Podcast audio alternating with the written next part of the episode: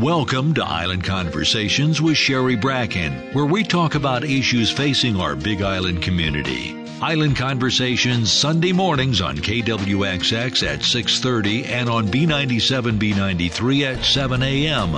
or listen anytime at kwxx.com.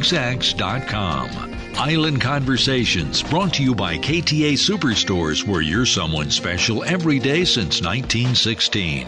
Now here's your host and producer Sherry Bracken.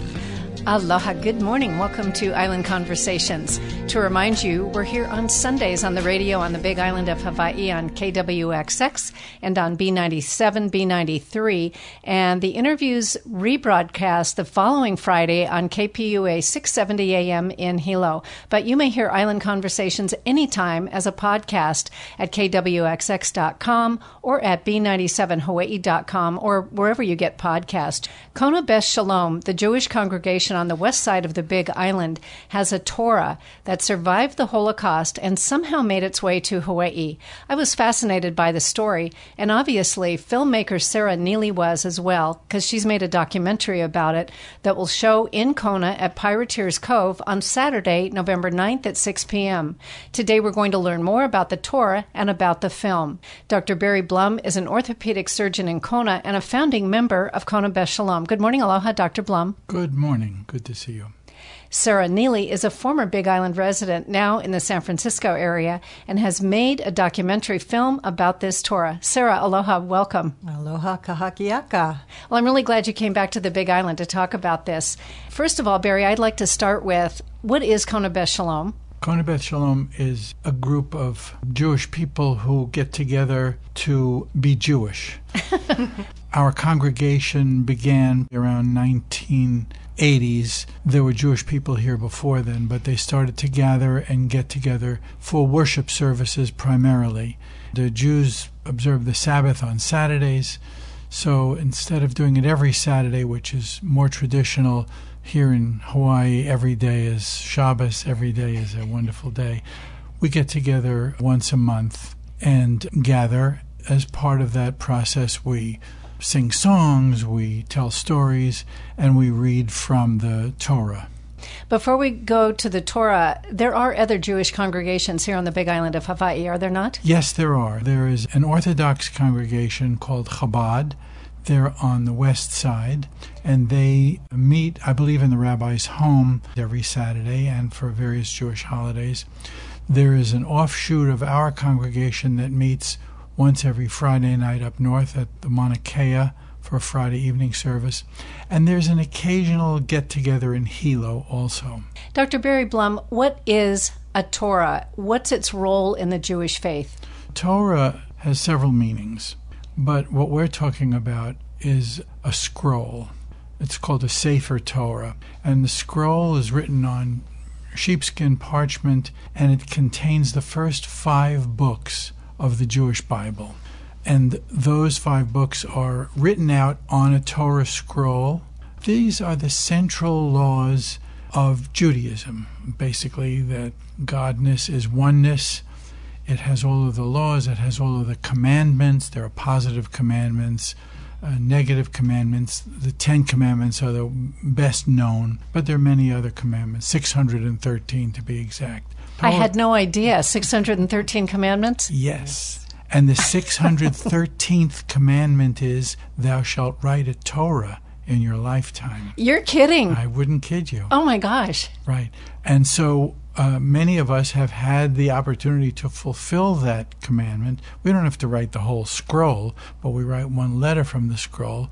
When our own scroll was restored back in 2006. But that is the central collection of all of the laws of uh, Judaism, which have become basic tenets of the three monotheistic faiths and most of Western civilization. When you say the three monotheistic faiths, what are you talking well, about? Well, Judaism, Christianity, and the Muslim religion. And they all observe and revere the Torah as the source of these words. If you are traditional and you uh, believe the stories, the Torah was given to Moses on Mount Sinai by God when the Israelites left Egypt way back when. And Moses, I guess, committed it to memory and then wrote down the, certainly the Ten Commandments in stone. And then later on, the words were codified and were written down on, on scrolls. You know, it's interesting. In many faiths that use the Bible as their holy book. I mean, one can have a Bible in one's home or many Bibles. I mean, they come in all sizes, but Torahs are typically only found at a synagogue or somehow in safekeeping for a Jewish congregation, right? Well, well, that's right. The first five books of the Bible comprise the same words that are in the Torah. And then there's a lot more to the Bible. Now, you might imagine that uh, there are disagreements about certain details of religious faith. Of course, that probably leads to most of the problems in the world today. so, the Jewish Bible and the Christian Bible are they differ in some ways. The Torah itself is pretty consistent. It's copied down meticulously from one generation to another generation, from one scribe to another scribe. It's pretty carefully kept. And that's the first five books. And these are recorded on this scroll, but there are book versions, and people have them in their house. So you can actually read the same words that are in the Torah in a book in almost any language that you want. And that would be the first five books of any Bible. Correct. Dr. Barry Blum, Koneh Shalom has this Torah that we're talking about that survived the Holocaust. What is the history of this particular Torah? What do you know about it? I can tell you the history way back when, and I can also give you the more modern. Let me start with the modern. The congregation began in 1985. I only got here in 1986. Before that, the congregation would meet and they would use a little Torah scroll that was printed, not the traditional religious version of it, but it served the purpose for it. And then my predecessors on the board of the congregation applied to the Jewish Federation to receive a Torah scroll. A Torah scroll is pretty special. It takes a year or a year and a half to write. If you want to buy one, you have to ask a sofer, that's the scribe, to write it. It costs a lot of money. And they applied to get one of the scrolls that was rescued from the Holocaust to be brought to Kona. And it was brought here in 1985 by a man named Mark Talisman, who was a wonderful man. He was involved with the founding of the Holocaust Museum in Washington, D.C. He brought it to Kona on a United Airlines flight in its own first class seat. Whoa. And it arrived here and it was dedicated accompanied by uh, many local dignitaries and functionaries, the mayor, the, I, the governor wasn't here at that time, but there were the senators and other people who were here.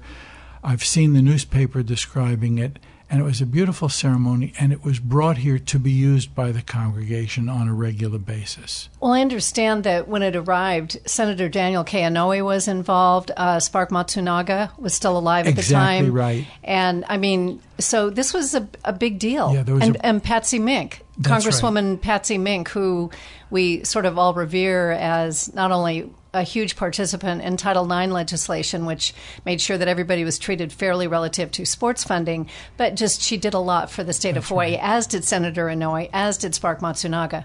And there was even a princess from the Hawaiian royal family that was here when it was, when it arrived. So it arrived. It was brought to Honolulu.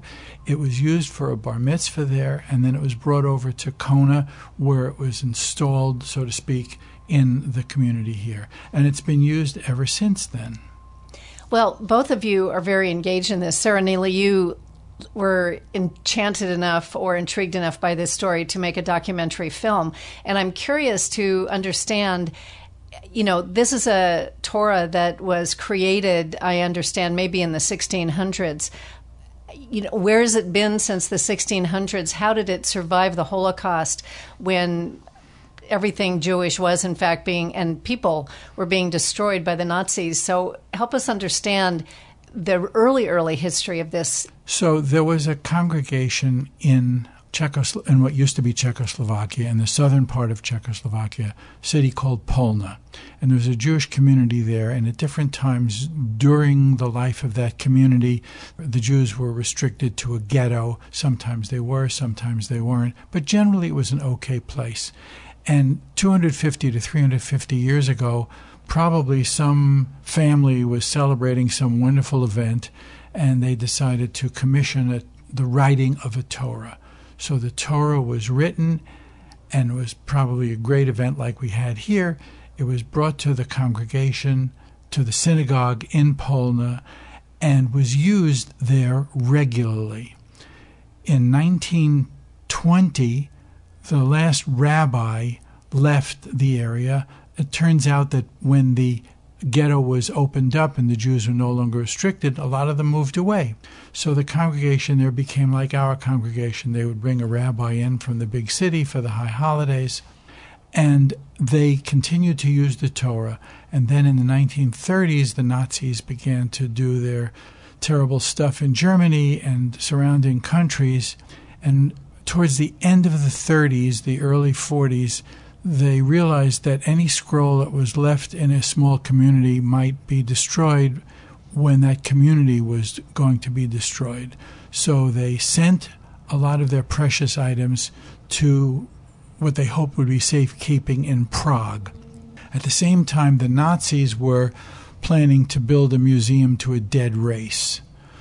Fortunately, the Nazis didn't win, but the warehouse where these Torah scrolls and other items were stored stayed in Prague, and at the end of the war, kind of everybody forgot about it. And during the communist rule there, the synagogue was left to rot, and the warehouse was left to rot. And then it was uncovered in the 60s, and they found this treasure trove of over a thousand Torah scrolls. Some of them were damaged beyond repair. Some had blood stains on them. Some of them were possible to repair, and they were brought to a synagogue in London, Westminster Synagogue, where Sofers went over these scrolls and restored them as best as they could. Then they were made available to congregations around the world on permanent loan. We don't own this Torah. It belongs to the Jewish Museum in Prague, and it's been given to us for safekeeping on permanent loan. So our scroll is 250 to 350 years old, and when you look at it, you see different portions of it have slightly different handwriting styles. And we don't know too much about that. Some of these pages may have been damaged and then repaired, taken from other Torahs, but everybody who has seen this scroll realizes that it's a beautiful work of art as well as history as well as spirituality. So, Dr. Blum, you've kind of intrigued me. You said that even before the 1900s, the Jewish people in this small Czechoslovakian town were relegated to a ghetto. So the Jewish people were discriminated against even prior to the Nazis. Oh, yes. Since Constantine the Great, there's been anti Semitism and it's a strange phenomena, but it's existed everywhere. It turns out that Polna itself has a mixed history, and at times the local prince was very kind to the Jews, and at other times was hostile to the Jews. So they lived in ghettos. Sometimes they couldn't live in the ghetto, sometimes they could. My wife and I visited Polna, and we went to the ghetto and we went to the synagogue. And several other members of our congregation have since been to Polna and uh, seen this place. It's a sweet town. There are no Jews there now. The Christians who are living there now protect the synagogue and protect the cemetery there. And it's now a museum. And children from all over Czechoslovakia and from Europe come to the synagogue to learn about the Holocaust. So they see the actual history of the Holocaust, they see what went on, they get to learn about anti Semitism, they get to learn about the Nazi era and the Holocaust, so that it will never happen again. And a brief interruption after those thoughtful comments. This is Island Conversations. I'm Sherry Bracken. We're talking about the Torah that Kona Beth Shalom currently protects and how it got to West Hawaii with filmmaker Sara Nealy, who's made the documentary Black Fire, White Fire about its journey and its restoration, and Dr. Barry Blum of Kona Beth Shalom. Sara will premiere the documentary Saturday, November 9th at Pirateer's Cove at 6. You may make reservations for the free showing at blackfirewhitefire.com. Next week, we'll be talking talking about medical aid in dying, the new law in Hawaii that allows people with terminal illnesses to choose the time of their death. Dr. Norm Goody and Dr. Charlotte Sharfen will help us understand. Before we get back to our discussion with Dr. Barry Blum and Sara Nealy, a word from our wonderful sponsor, KTA Superstores. At KTA, local and fresh means you get the very best Hawaii Island has to offer. The grass fed meats you find at KTA are raised without added hormones or antibiotics. Our seafood department is stocked with sustainable choices caught in local waters by local fishermen. KTA carries the largest selection of Hawaii Island homegrown produce. Our mountain apple brand is all local so you know it's fresh and delicious. Local and fresh always tastes best at KTA. Let's get back to our conversation with Sara Nealy and Dr. Barry Blum. The Christians who are living there now, we've been in constant touch with them and we've sent them information about Hawaii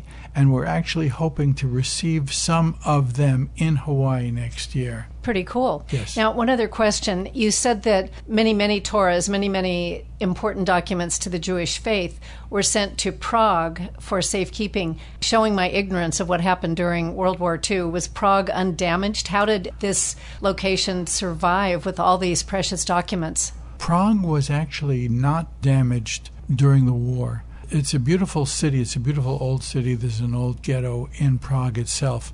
This warehouse was apparently safe, but it was not protected from the elements. So the things that were kept inside deteriorated. Sara Nealy, there are many inspiring things in the world, and as a documentary filmmaker, I'm sure you have choices. So, what was your inspiration to make a documentary about this particular Torah? Your documentary being called Black Fire, White Fire, and you're going to show it in Kona at Pirateer's Cove next Saturday, November 9th at 6 o'clock. But what inspired you to make this documentary? Well, my family moved to Hawaii in 1999. One of the first things we did was to see if there was a congregation here, and we found Kona Beth Shalom, which at the time was meeting in the beautiful garden area of the former Keauhou Beach Resort, which is no more, but it was such a beautiful place for services. We went to services, we opened our prayer books. At this one service, I noticed that I had a slip of paper in my book. And I looked at my children's books and my husband, and we all had little slip of paper. And on the paper were names and a number. I think mine was Helena Rapova, 45. And it suddenly dawned on me that these were people during the course of the service. We learned that these were the people from Polna who were wiped out in the Holocaust that were members of the congregation that prayed with this Torah. And because there was no congregation remaining to say the memorial prayer, the Kaddish, for them, one of the things that Kona Beth Shalom had taken on was to perform this mitzvah or commandment of remembering them. And as we say in Hawaii, I got chicken skin and tears. That was actually what I call the beginning of the film right then. Why the name Black Fire, White Fire? The ancient sages had many, I mean, there's so many interpretations and writings about Torah. One of them that really fascinates me is the discussion of the actual writing, the ink on the parchment. And some of the ancient sages describe that as black fire on white fire. Black fire meaning everything that we can see that is real and tangible, the physical plane that we live in. And then the white being that which is unseen, unknown by us, we can only begin to think of, but that realm, and that's white fire. Many of them could actually read the white spaces or the negative space as well as the black letters, the words. Pretty fascinating concept, and it just intrigued me. For those of us who are going to get an opportunity to see the film now or at some time in the future, tell us a little bit about it. Well, it is a documentary, so it's not, you know, it's not a feature film, it's not a movie. People are not cast in the roles. Barry Blum plays himself. He's one of the wonderful uh, narrators of the film through his storytelling. And it is a story. You know, in Hawaii, we love storytelling, and Jewish people also are rather fond of storytelling. So it's a perfect match. In fact, one of the themes I think that really became clear to me as I worked on the film. Documentaries are interesting because you don't necessarily script them. You research and you write, and things kind of bubble up and become really clear, and they sort of tell you where it's going. And one of the things that bubbled up was how perfect it was that this Torah, which had been through so much, ended up in what we would call in Jewish Gan Eden, or paradise, and that it's sort of its reward for its rough journey.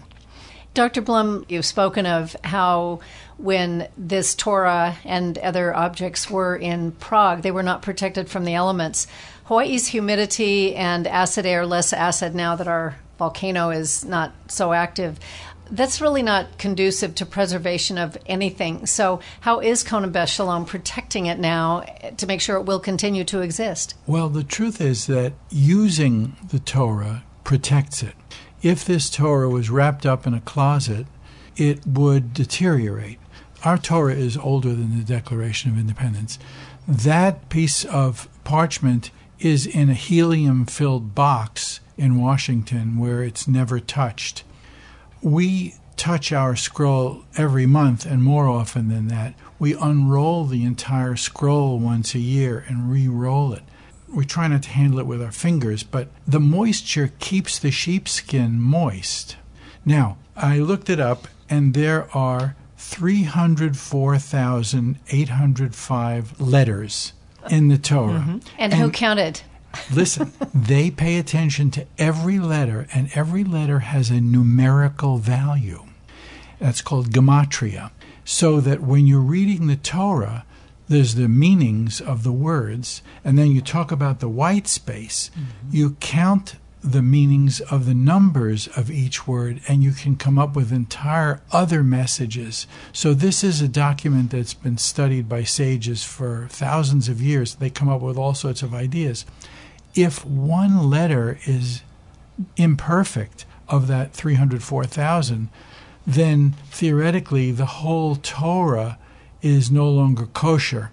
Now you can still read it, you can still use it, but our intention is to keep it pure, keep it kosher, keep it usable. So periodically it has to be restored.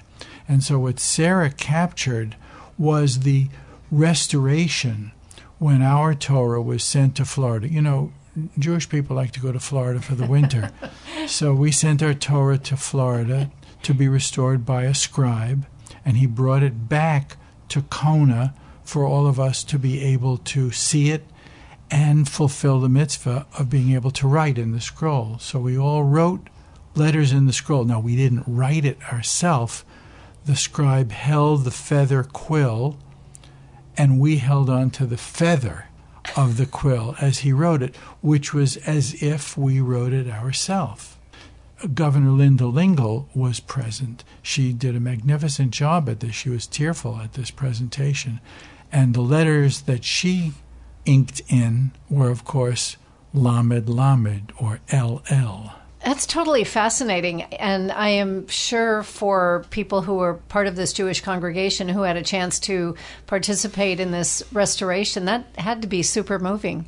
Oh, it was, and I'm and, sure. And it's quite a bit of it is in the film. You asked before, what is the film about, or like what what does it include? It actually begins with a bit of history.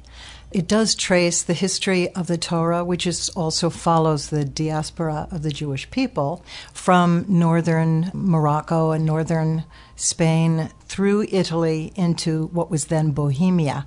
It follows from that time period through several reigns and pogroms and situations that the Jewish people and the Torah scrolls had to withstand to make it to this day. And it goes through the Holocaust to the point where the Torah scrolls were discovered in the damp basement of the Michle synagogue in Prague and then brought to the Westminster Synagogue. It goes through that restoration time and how it was discovered actually each of these moments in the documentary required tremendous restraint on my part because I could have made episodic television. There are so many stories within this story.